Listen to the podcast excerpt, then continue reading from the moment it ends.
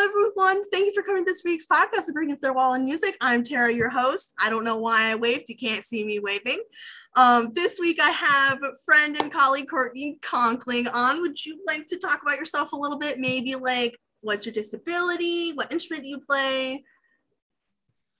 Hi, so I'm Courtney Conkling, as previously stated. I am primarily a flutist, but I'm also currently pursuing a music education degree and trying to like expand my horizons, which might be the theme of tonight, by like exploring some of my um secondary instruments. And um yeah, I'm about to start slash technically started, but starting at Hofstra University this fall to study flute and piccolo with Brandon Patrick George, which I'm really excited about, and pursue my music education degree and make more connections on Long Island, which is where I'm from originally.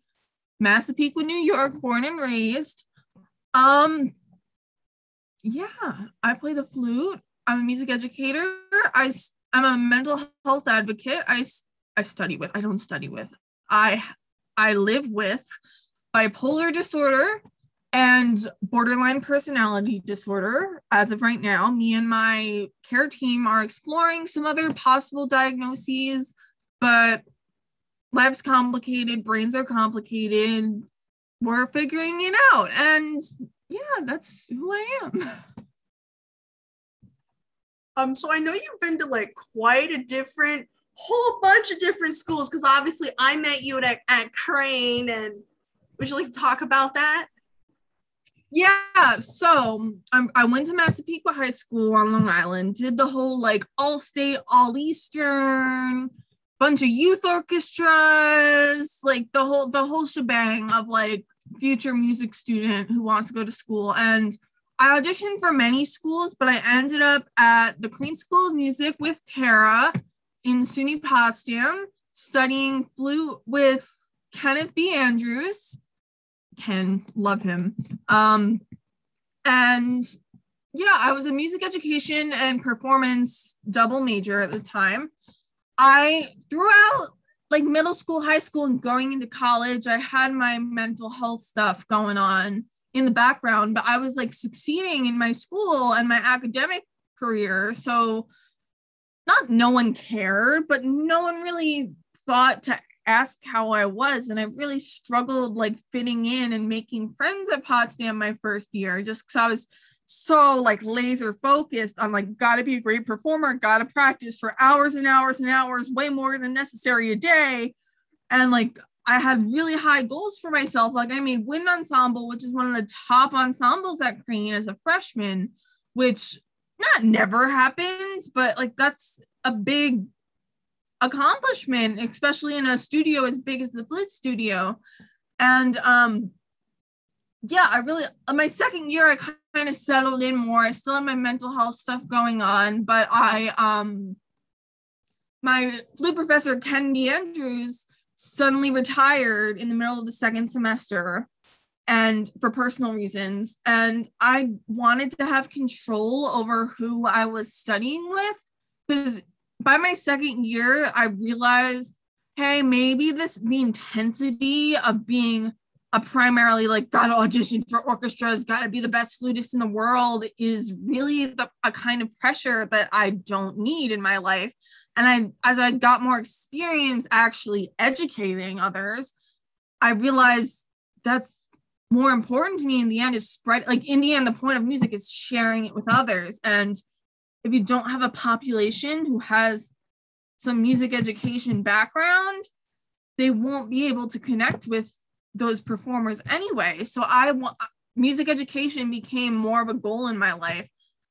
And but performance was still really important to me and who I was studying with is really important to me and I wanted to be in charge of that search at not SUNY Potsdam but like elsewhere I wanted to have control over my teacher.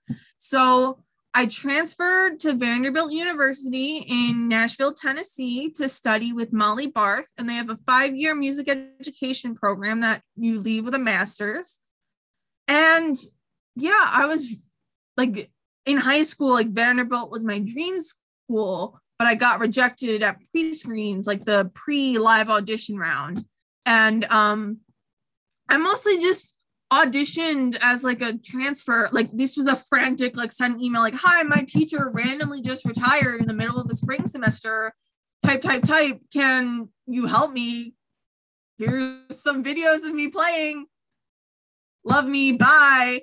And um then it was just like I, I surprisingly was invited to a live audition at Vanderbilt, which in itself was a big achievement for me because previously I really wanted to go to Vanderbilt, but um, I got rejected at pre-screen. So even being invited to a live audition was a big deal to me. And um, I like took my little bus to Syracuse and like got on my like two planes and like spent a whole weekend on my way to Nashville to meet Molly Barth. And it was a really great audition, really great lesson. And I was really excited to go there at first. But if you're not familiar with Vanderbilt, it's like a very high achieving like for high achieving like academic students and students who are high achievers in their cho- chosen career paths. And um which obviously as you know in this yeah in this classist lovely capitalistic america we live in that often means a lot of rich people and Vanderbilt has been trying to fight against that. Like, I hesitate to say stereotype because it's true, but they they offer like full tuition to anybody who has um who gets FAFSA or financial aid. So I was I was only paying to live there in Nashville, which I would have had to pay for anyway. I wasn't paying tuition. I was saving money and like had significantly less student loans. Woo! But um yeah, but it was really interesting. I was still meeting a lot of new people, and like I was talking to Tara before we started rolling. Um, I feel like college is just as much about like being educated in your field as being educated about the world around you and the people who share this planet with you. And um, I met some great friends there, but I was really struggling with my mental health.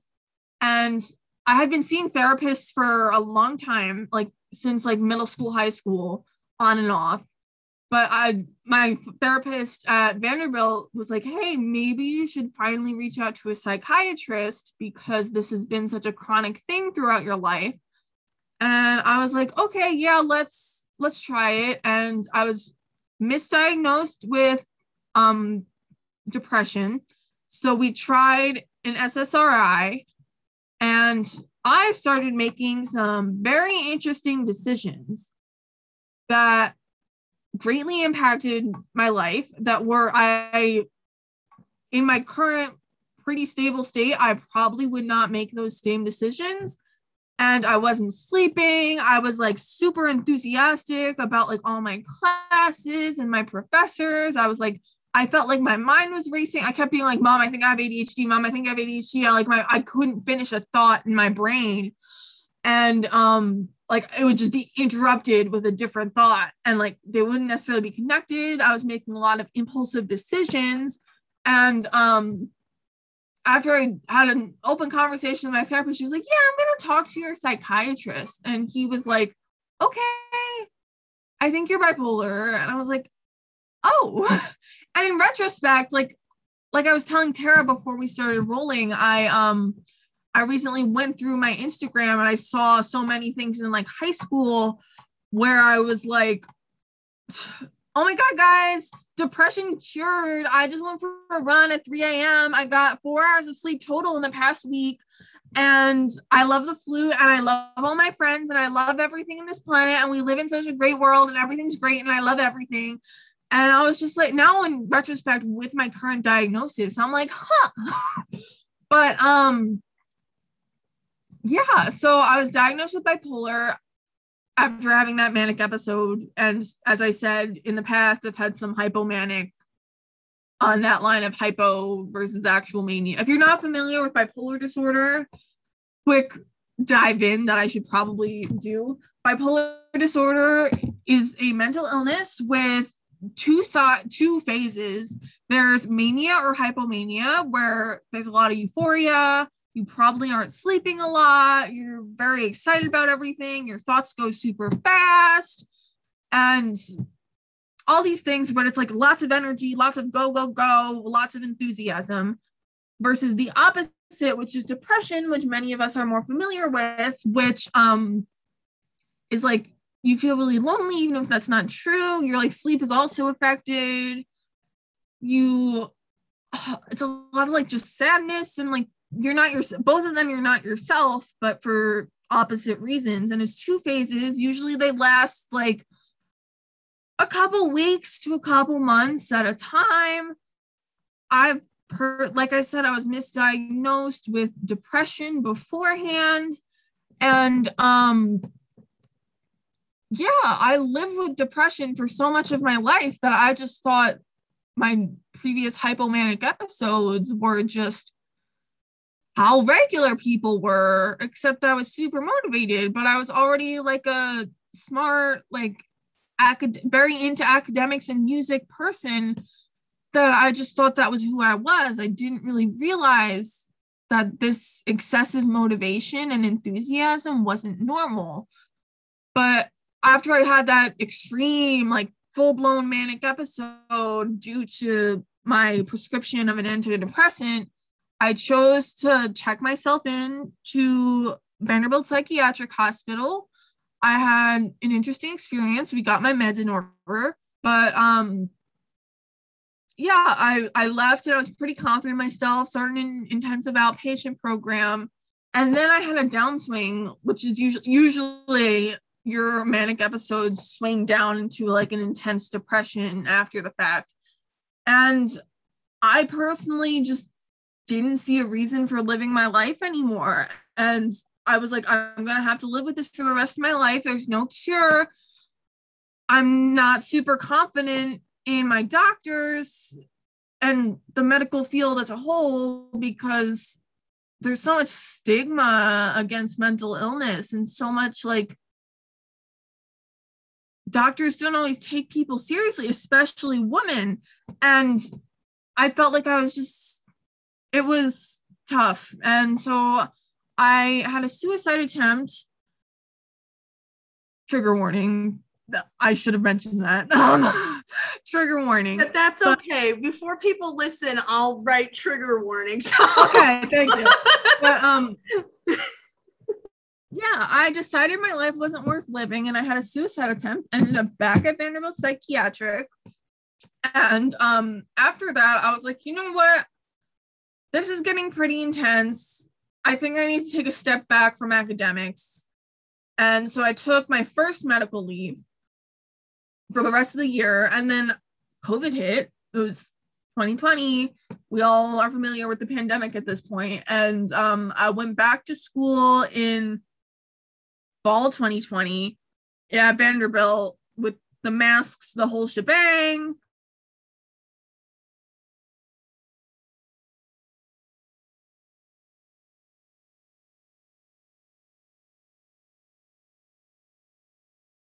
this isn't working. And I took a second medical leave, which I'm finishing up now. And I'm about to start. I sort of I, tag, I took a summer class in something non-related to music, but I'm about to finish up my degree at Hofstra University on Long Island, which I'm really excited about because especially studying at two faraway schools, I've come to realize a lot of music education is more about making those connections where you want to teach as opposed to um and like the fancy school you go because Vanderbilt's a great a very good school, but not everyone's super familiar with it and not everyone knows is like is familiar with their program and even though it's a really strong program if they don't know it then what's the point so but everyone on long island at least has heard of hofstra university because it's right there and um, they'll be familiar with what kind of training you have. So I'm excited to start a Hofstra. I'm really excited to start studying with Brandon Patrick George. And um, yeah, I'm excited to get my degree. I think that there's some like really interesting things that you talked about. And I think that a lot of the things that you talk about feed into ableism and i think one of the most important things that i was especially thinking about when you were talking about because i I actually do have, oh, hello, sorry, it froze. I hear you. Okay, good. So, like, I actually have ADHD. So, and it took me a long time to get diagnosed. And it's kind of like um, talking about from both of us being women, talking about the lenses of how misdiagnosed we are constantly because my doctor tried diagnosing me with depression and anxiety for them to just go, no, you have this other thing. And I think it's really interesting that for women, especially women with mood disorders or other assortments of things, were first diagnosed with depression and anxiety and told that's the only thing that you have when it's way more than that. Yeah. First, I think a lot of people are significantly more familiar with depression and anxiety. So if they can fit it into that nice little box that they know about, that's nice. I, there's a lot. I'm organizing my thoughts as I speak. So this might not follow a straight line, but like I was originally misdiagnosed with depression, which makes sense because I had depression symptoms. I was very depressed. But I also had these episodes where I was like, oh, I feel better. Oh, life's great. Woohoo. And like people just thought that was normal because they thought that's who I was. And like, especially in high school, a lot of my depression was hidden behind my anxiety of like, so I was perfectionist. Like, like I said, I was very good at school. I was very good at music. And I was so worried about that like facade falling down that my anxiety kind of like countered my depression at the time and I just looked fine. But um yeah, it became more of an issue in college because like I didn't know people, I didn't have that support system with me. And um I only had to have I had to have that extreme manic episode for my symptoms to be finally diagnosed. And even then, like people like bipolar is like scarier than depression and anxiety because like i said it's less familiar. And i don't know if you're familiar with the author john green but he just released a great video yeah. on his channel i love john called like physical mental illness yeah. which is like how he struggles with both me- mental and physical illness and goes to therapies for both of them. And he was talking about how um people thought his physical illness was just a um like a symptom of his mental illness at the time until they found a physical cause and then the way he was treated completely changed. Well, it's like the way that people with invisible disabilities like you or I, and especially people who aren't cis straight white men, are treated very, very, very differently. And it's like I've noticed that like at least women, a lot of the time, like in high school and in like younger academics, we kind of learn to do what they call masking to a certain level. And that's why we get diagnosed so late. And then once we're out of that, it's like, oh, I can't even mask anymore. Who am I? Yeah, it's really tough. Like, I think the Onion recently released an article that was like, woman's disorder is finally bad enough to be believed by doctors. Like, it has, and like I said, I don't remember if I said this before we were rolling or after, but um, people always assume their own pain is worse than other people's pain, especially if the other people's pain is invisible to them. Like, I was in some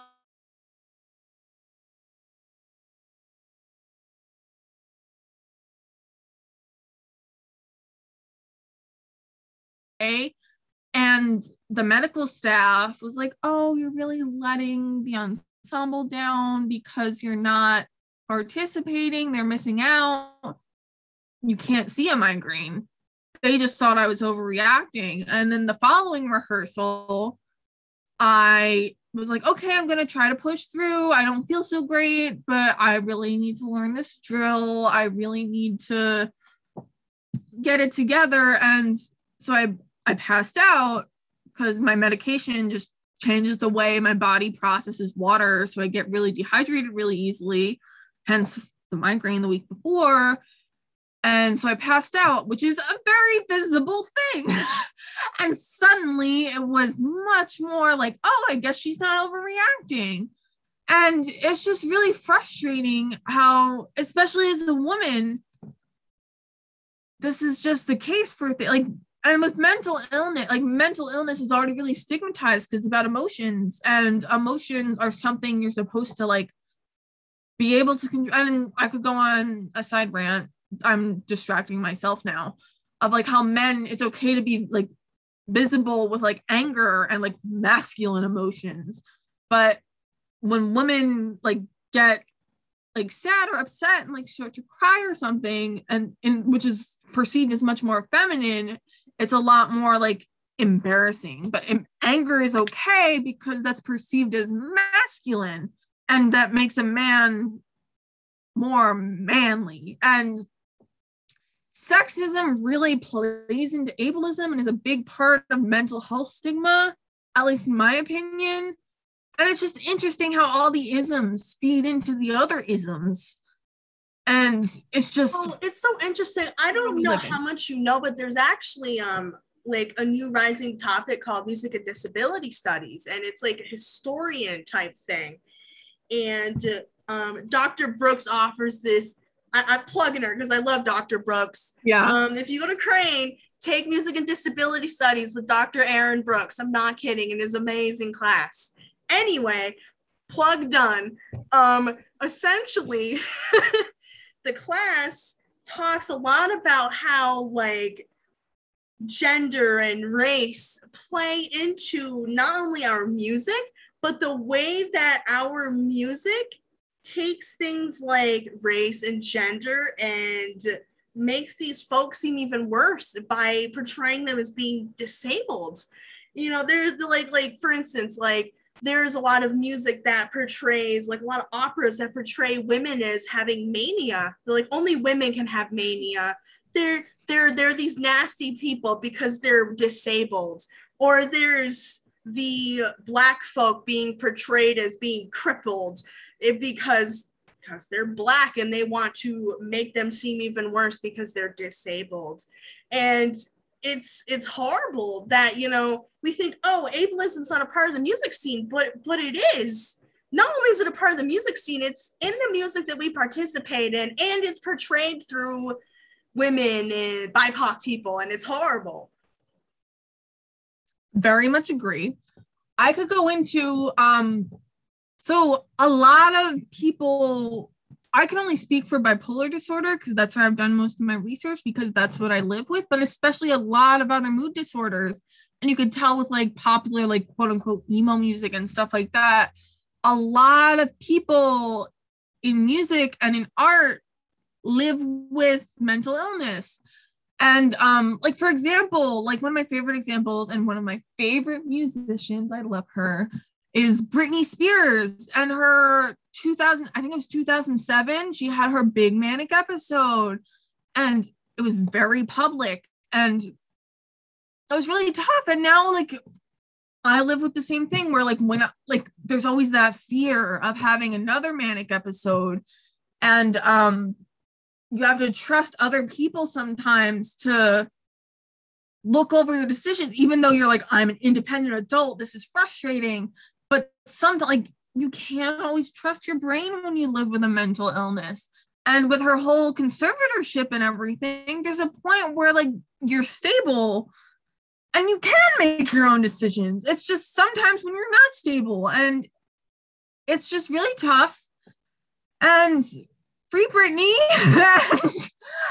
but that's just one example of the many musicians who live with mental illness and how it changes the way it changes the way you think and it changes your motivation and i have so many like i love like it was a joke where like after i got rejected from vanderbilt for the first time in high school i wore my my chemical romance shirt to school for a week because i was so emo that i didn't get in.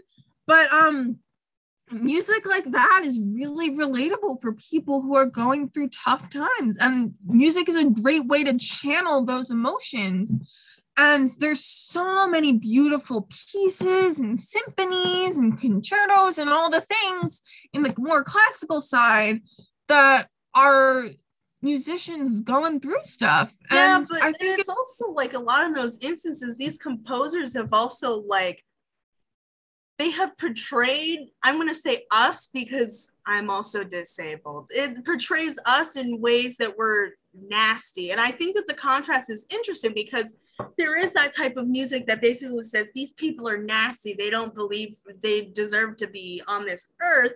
And then there's music that like Britney Spears does that is like who she is. You know, it's like I have this thing, this is it, you know. And I find like the contrast really interesting, especially when we're talking about like different genres of music. I also think that relates to how the stigma has changed over time and there is still plenty of stigma but like my parents don't love how i'm pretty generally public and open about my disorders and um like now it's a it's still like quote unquote okay to talk about it because oh she's a musician she's a creative crazy creatives stuff like that. But even st- in the classical music world specifically, I think there's still a lot of stigma to work through because like some of my like music professors at Vanderbilt were different degrees of understanding when I spoke like when I just got out of the hospital and I, I was very open about it from the beginning. I was like, hey, I had a manic episode. I was super into the flute for like a month or so because I was having a manic episode and I was super enthusiastic about music. Now that's changing just because of hormones and chemicals in my brain changing and my performance level might change. I'm still doing my best and I'll keep you updated. And I could tell some people were more comfortable with that than other people. And um I don't know. I think I think music is getting better, especially also love her Simone Biles and her choice at the Olympics to um take a step back from the Olympics due to her mental health because she got like the twisties is what the gym- gymnasts call it is when you um like your inner ear loses track of where you are in space. And i'm reading a great book. It's called chatter. I forget the name of the author but he's a professor at university of michigan. And it's about how we talk to ourselves like in our internal monologue and how that can have a negative effect on how we perform at our jobs in our sports in our uh, artistic endeavors. And um it's really interesting because he was talking about this pitcher in professional baseball who like threw a 90 mile per hour fastball in high school and was um what's the word for when they pick you into the the major leagues? I don't know. But um he was like drafted. He was drafted into the major leagues right out of high school as a pitcher. And then one time he's like on tv in front of everyone in front of a stadium full of people. And he um like he's pitching and the ball gets away from him. And it's a wild pitch which happens to everyone sometimes. But then it was another one and another one and another one. And then people were sort of like hey and they pull him out of the game and somehow his body just like he he suddenly didn't have that muscle memory anymore. He had to like think about every specific little action of throwing the ball, which is a lot. Like musicians when you have like, you know, when you like start to get really into your head when you're performing and suddenly you have to like think about all the notes and think about like how it goes and think about like how your fingers have to work and how that like embouchure or whatever has to work or however your specific instrument of choice works. And um yeah, he like he had to he had to retire from professional baseball at 25, which is super young. And then eventually, like, as he started working on the way he talked to himself and his internal monologue, he rejoined the major leagues as an outfielder, a very successful outfielder. who could like hit plenty of home runs. And during a showcase of retired pitchers from the major leagues like 10 15 years later he struck out the first three batters he had. Like you can rebound from these things and you can recover from mental illness. And there's no cure at least for mine. But um you can become stable and it's you have to live with it your entire life. You always have to watch out. But it I, I hate when people like oh my god it gets better. But like it's true. You, it it does get better and you you learn to live with it. That's why things like ADHD in kids for example like kids are already learning how to regulate their emotion. Kid like kids cry all the time over the most like mundane and little things because they don't know how to regulate your emotions yet. And that's kids whose brains work quote unquote normally. And let alone if you have ADHD and those like attention and focus and the way like all those oh, things. Oh, the, well, the thing for um, the thing for people with ADHD is that we actually our whole lives will live with emotional dysregulation, even if we learn yeah. how to regulate our emotions, because like you said, it's just a part of who we are um at least from the lenses of like ADHD, it's like way more complex than not being able to focus. It's like not feeling yeah. time passing. It's not understanding that time even exists. It's like literally having so much energy that you're excited that you can't sleep. And then the next minute you're like crying for no reason. like, yeah. like, especially like, as a kid every kid is learning how to deal with emotions. Yeah. every kid is learning how to like focus and like motivate themselves to do things and like all these things. So it's like tough as a kid but like over time you live with these and like part of it's masking yeah and yes. we could go into part of it is also just growing up and learning this is how my brain works. This is how my body works. This is how i live. How i deal with it so yeah, and the sad thing is that due to stigmatization, a lot of kids grow up into adults that don't, like you said earlier, don't realize that not everyone experiences that, right? And it, it can create a lot of like not good things for them, but they can, you know, learn to live with that through resources and things yeah and i think it's just like once again my memory is shot. I've had electroconvulsive therapy done. I literally had my brain shocked. My memory is non-existent at this point in my life.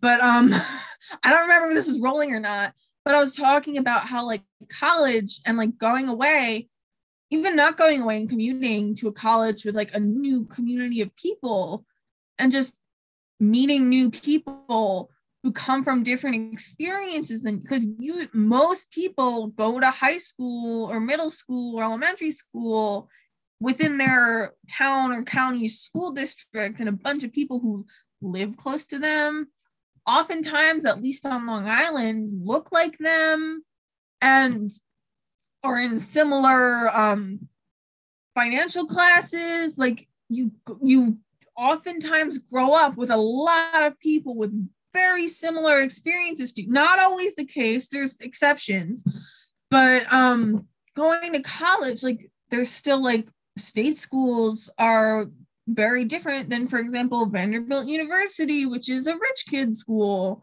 And but um you still meet a lot of new people who and like colleges are recognizing the importance of diversity and the importance of that. And trade schools are great. Not everyone has to go to college for their goals in life. I just think leaving your hometown for at least like a year or two or a little bit is so important and just meeting new people and being exposed to different perspectives and um yeah it really changes the way you think and like really like yeah you are talking directly to someone who's going to a foreign country for grad school. So I get it.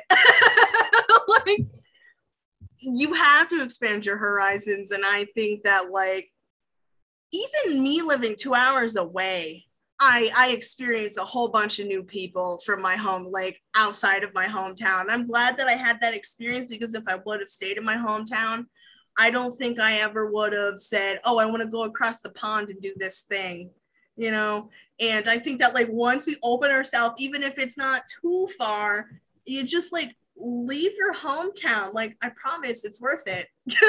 like, it's it comes it. down to the classism and the like financial limits of like some people can't afford to not live at home and you could still have like you could still expand your horizons really greatly by like commuting to a different school but some people can't afford college at all and a lot of people can't afford to dorm somewhere.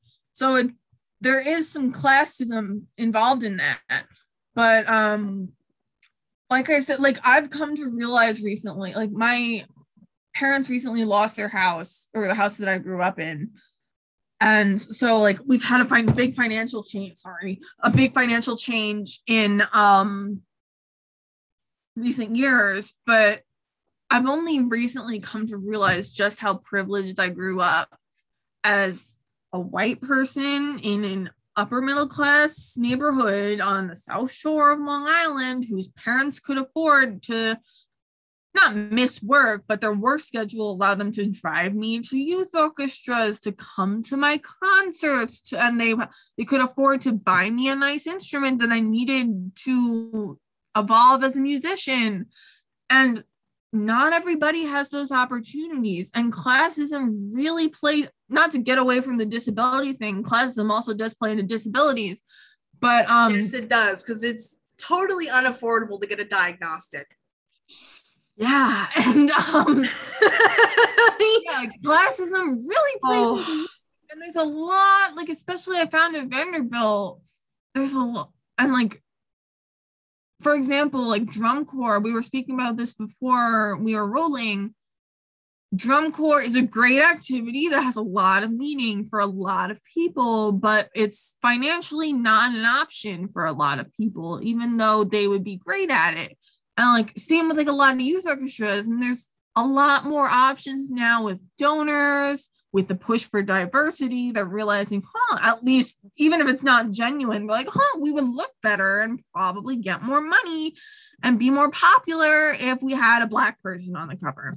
And like all those kinds of things. But um yeah, I think class like all once again, all the isms play into each other. And I don't know, especially now like I like I said, I was lucky to do all the youth orchestras. I was lucky to do all the things. But I know in New York specifically, like I made all state as a piccoloist, both junior and senior year of high school. And they have to take specific measures to not have a slew of Long Island and Westchester people in all states. I'm from upstate New York, so I, I can confirm that because I only got into NYSSMA once in high school and I had above a 95 every single time in all of my NYSSMA solos.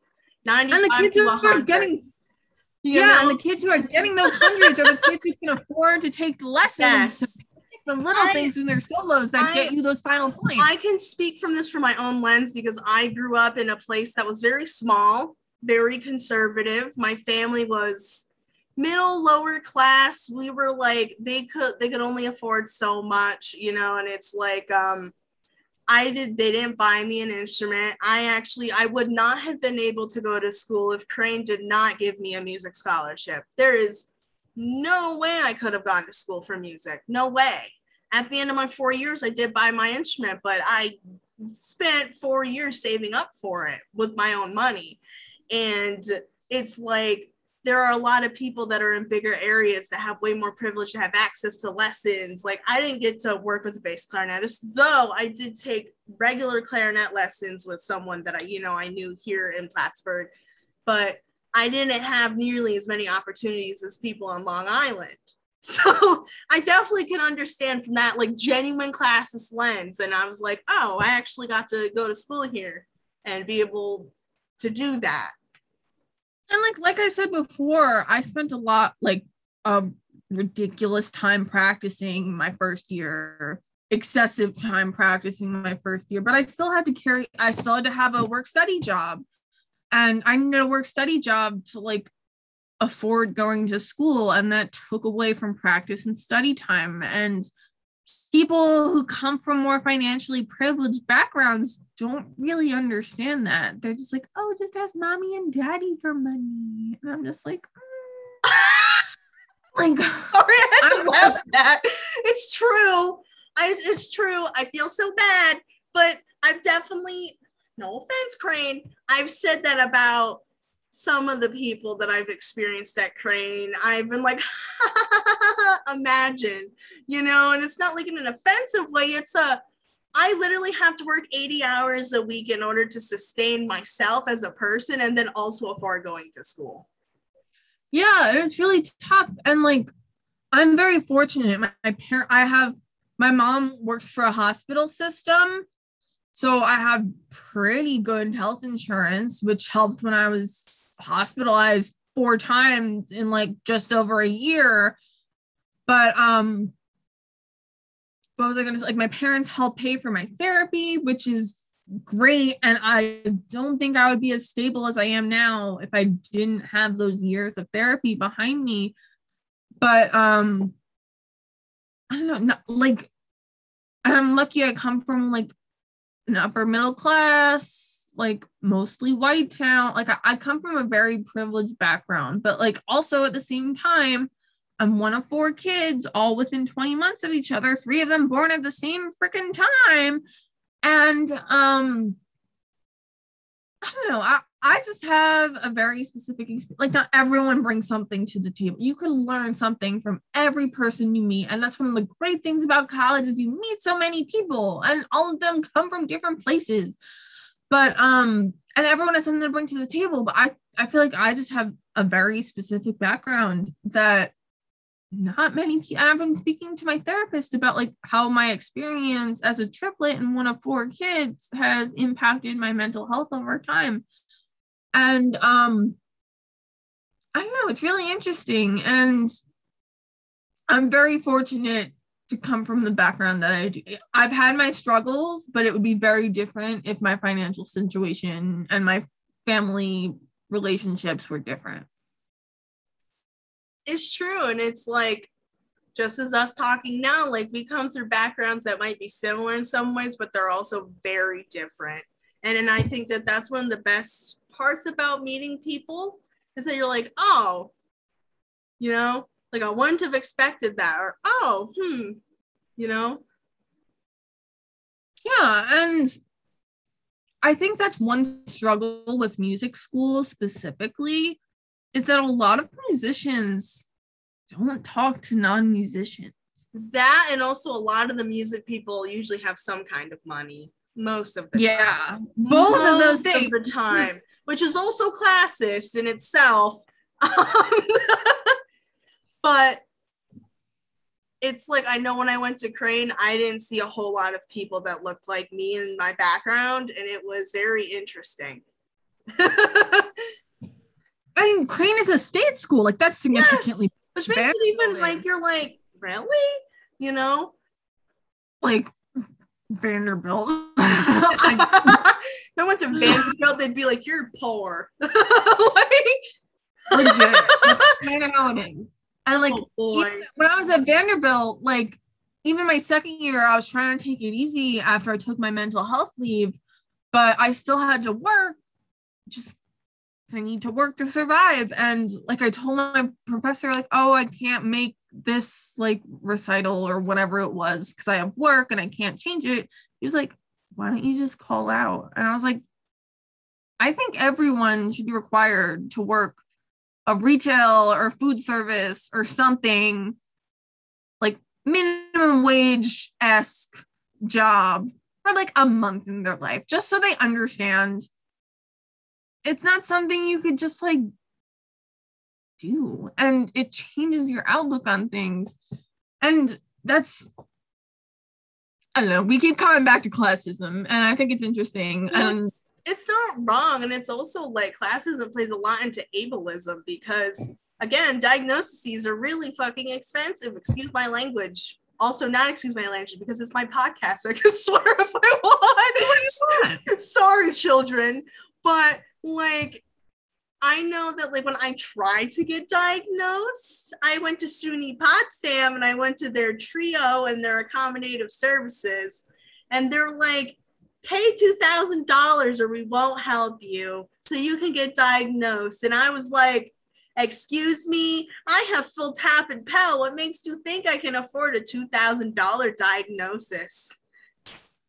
That's one of the things that's great about going to a rich school that has the money to help their less fortunate students, like Vanderbilt, is that my therapy and my psychiatrists were included in my like student fees. But I also was able to succeed enough under that poor background, not not even poor, like middle class, my whatever it is background that we've discussed. And um I was surrounded by people who didn't really get it because they came from more financially fortunate backgrounds. And um even still, like also as a woman, like not everyone trusts everything you say, and a lot of people, especially with an invisible illness. And all the isms are connected. That's our theme of today. It's not wrong. And they're all in classical music, disgustingly. Just yay. like the big grin, you're like, oh yay! like and I think classical music is getting better with like recognizing diversity, recognizing the importance of empowering it women. depends. Color. It depends. But from, I, I can say from my own experience, it depends. From the lenses of being disabled, no. It's still very yeah, that one. It's still very, oh, we're inclusive. And they're like, oh, but not you. Because because you're disabled or you have a mental illness or oh, you can't do this exact thing this exact way. The amount of times I've experienced that in my undergrad without a diagnosis and expressed, I'm struggling. This makes no sense. I think I'm disabled. And they go, no, you're not. And I'm like, yes, I am. And then I get diagnosed, and then they go, oh, and I go, yes, I am. And then they still don't help. like, the diagnosis, like you said, like it like quote unquote helps because then you have a reason behind it. Not that it you still doesn't help because they don't care to actually include but, you. Yeah, and it's like classical music specifically. There's just there's this great podcast called Bad with Money by Gabby Dunn. I was listening to her most recent episode today, and they were talking about dress codes. And where was I going with this? It's a lot of like how like business casual was invented to like sell khakis. And the whole point is that you're like not really like you don't want to dress too nice so you're not weird, but you don't want to dress too casual so you're not like not getting the culture. And it's a matter of like culture and like classical music kind of takes pride in its exclusivity. And I don't like people who are like I hate when people call it art music. Like, okay, pop music is all like there's still not in classical music, like that's a specific time. Like they we still haven't found a great word for whatever it is that we go to school to study. And I do think we need like Crane had a Latin ensemble and like jazz is becoming more respected among like academic musicians. Yes. But it's there's still a long way to go and and I think it's slowly getting better. I think COVID changed the way a lot of people think about music because we couldn't perform in like yes. public places. And I'm interested to see, especially with the Delta variant and like the possibility of going back into quarantine. I'm interested in seeing how music evolves. Like I know there was like Bo Burnham, who's a comedian musician. He had his great special. I know it's great. It was called Inside, which he like he struggled with mental illness and he had a very bad panic attack on stage once, like during one of his comedy like shows. So he decided to step away from live performance and then he was finally like, woohoo, I'm ready to go back. And COVID hit so he couldn't perform anywhere. So he made this special, and it's a really great special. You should look into it. But um, I think it's the same thing. Like COVID, like if I didn't have this like break in my education during COVID, when a lot of neurotypical people also took breaks, I think um like now it's easier to explain because I can be like, oh, it was just COVID for like people who I know wouldn't get it. Well, it's But- interesting because like I was talking to some people that I actually um like go to Crane still and like other music schools. And it's interesting because they changed music neurotypicals, neurotypicals and ableds changed music for themselves to fit their own needs. And then as soon as COVID started getting better, they took away these certain accessibilities and these certain views to fit the classical tradition. And it's really disgusting. And I'm going to say it, it's not okay. Um, I've had quite a few people from Crane come to me tell me that like they're autoimmune compromised or like that they're allergic to the vaccine and that they can't take certain classes if they don't get the vaccine. And I went, what happened to this accessibility of being able to participate in music online? Don't get me wrong, I don't like to participate in that way, but there is a lot of people that genuinely need that accessibility. And now it's being taken away again because ableds and neurotypicals are like oh it's fine now. We don't need this. And it's really tough because music is, in the end, mostly about performance and like other people hearing your music. And there's like the relationship there, and you have to be able to, like, in some, and technology has completely changed the way we interact with other people. Everyone knows that, especially with music and like all these new technologies that have come out in the past, like, what, decade? two decades. But um they also make like they also make it significantly more accessible if we choose to use it that way. And the vaccine is tough. I personally think everyone who can get vaccinated should get vaccinated, but I feel the everybody. same way, but it's also like there are some people that really can't. Like I have friends who have EDS who can't get vaccinated. And if they do, they're going to get violently ill. There are certain people with certain disabilities who have autoimmune diseases who can't get vaccinated because they could literally perish from it. And that's why the people who can take it should, and also why education needs to be accessible. Yeah, and it's it's tough. I think it's, it goes back to what we said about invisible illnesses and what I said about people always think their own pain is worse than other people's, especially if they can't see it. And um I don't know, it's just shit's wild, man. That's my motto. It's an experience. It's just interesting because we we're going from being so accessible to now not being accessible. And like to me, I'm like, why are we backtracking? yeah. not saying I do not want all of our education to be online. That is not what I'm saying because I personally cannot do it online because of my disability. But there are some people who like really need online to be accessible for them. It's just a matter of options. And we know that they're possible now because we did it. Yep.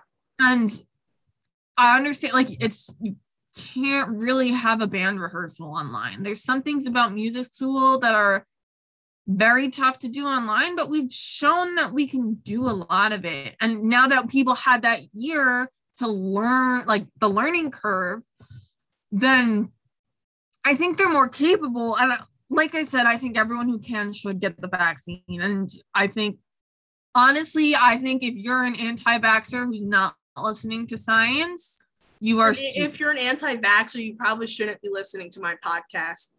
yeah. But um, I'm just putting it out there. Breaking the third wall of music does not support anti-vaxxer Republicans. No, we believe in science here. Except scientists who don't trust their patients. we don't believe in that. oh boy. Fuck the isms. Um, yeah. I don't know. COVID has changed everything. Technology has changed everything. Stigma has changed over time. Music has changed over time. And we focus so much like it's important to focus on the like life experience of the voice who's providing whatever music you're listening to both in the what they've experienced and what their limits are as a person. And yeah. I agree. Um is there anything else you'd like to talk about or? Um hmm. I would like to recognize just as a final thought mental health isn't accessible like mental health help isn't accessible to everybody. As i said i have had suicidal thoughts and a suicide attempt in the past. And it shouldn't be about what other people think but other people do want you here. And it does get better. And I can't speak for physical disabilities as much, and there's a lot wrong with the world, but stick around to see if it gets better.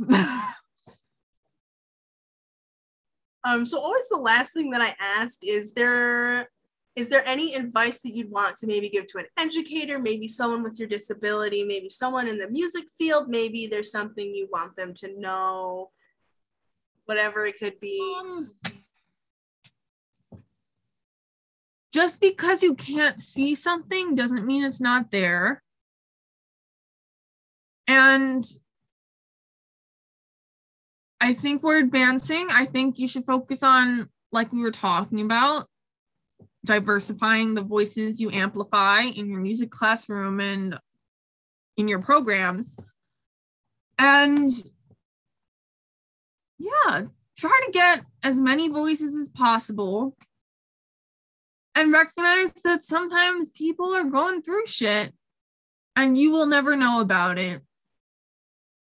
So act like everybody is going through shit because everybody is going through shit.